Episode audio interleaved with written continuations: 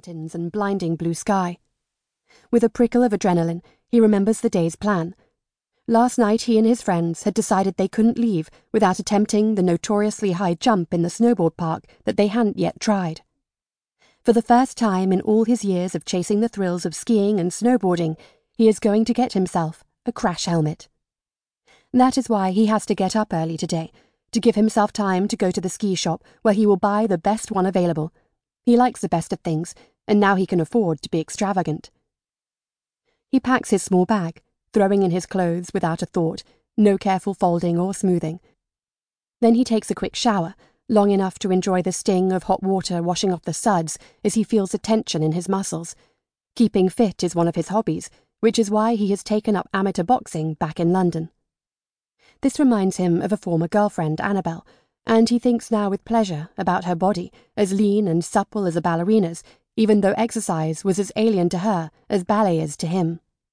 Together with his mother and sisters, it was she who nagged him to give up boxing when he came home one evening from his weekly bout with his t shirt covered in blood. You have such a magnificent brain, Annabel had said. It's one of the things I love about you. He considered giving in to them, for in a rueful sort of way, he enjoyed the fuss they made.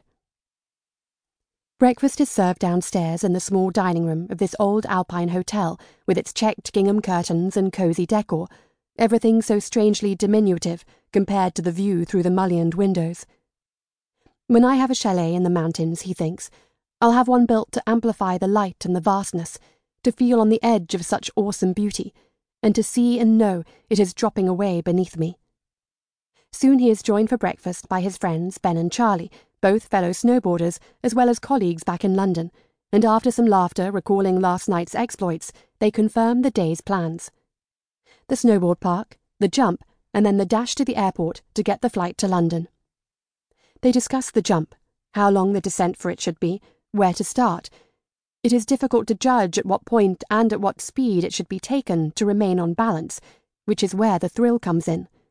The longer the approach down to it, the faster you go, the higher you jump.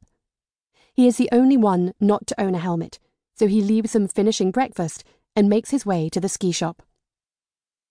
This is St. Anton, and the shop is appropriately stocked.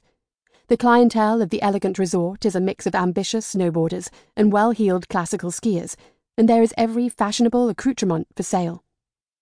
He is distracted on entering by a striking girl assessing herself in a long mirror clearly wondering about the figure hugging pale turquoise ski suit she is trying on. He catches her eye as he walks past and wants to say, You look beautiful in that. But he doesn't, and fleetingly regrets his reserve. Soon she is forgotten, and he is looking at helmets, listening carefully to the laid back long haired ski pro describing the merits of each. Trying them on, he is surprised by their lightness, but dislikes the sensation of containment. He wonders if it might be disorienting Absolute concentration and balance are needed when making a serious jump, and the helmet could be a distraction when he is not used to it.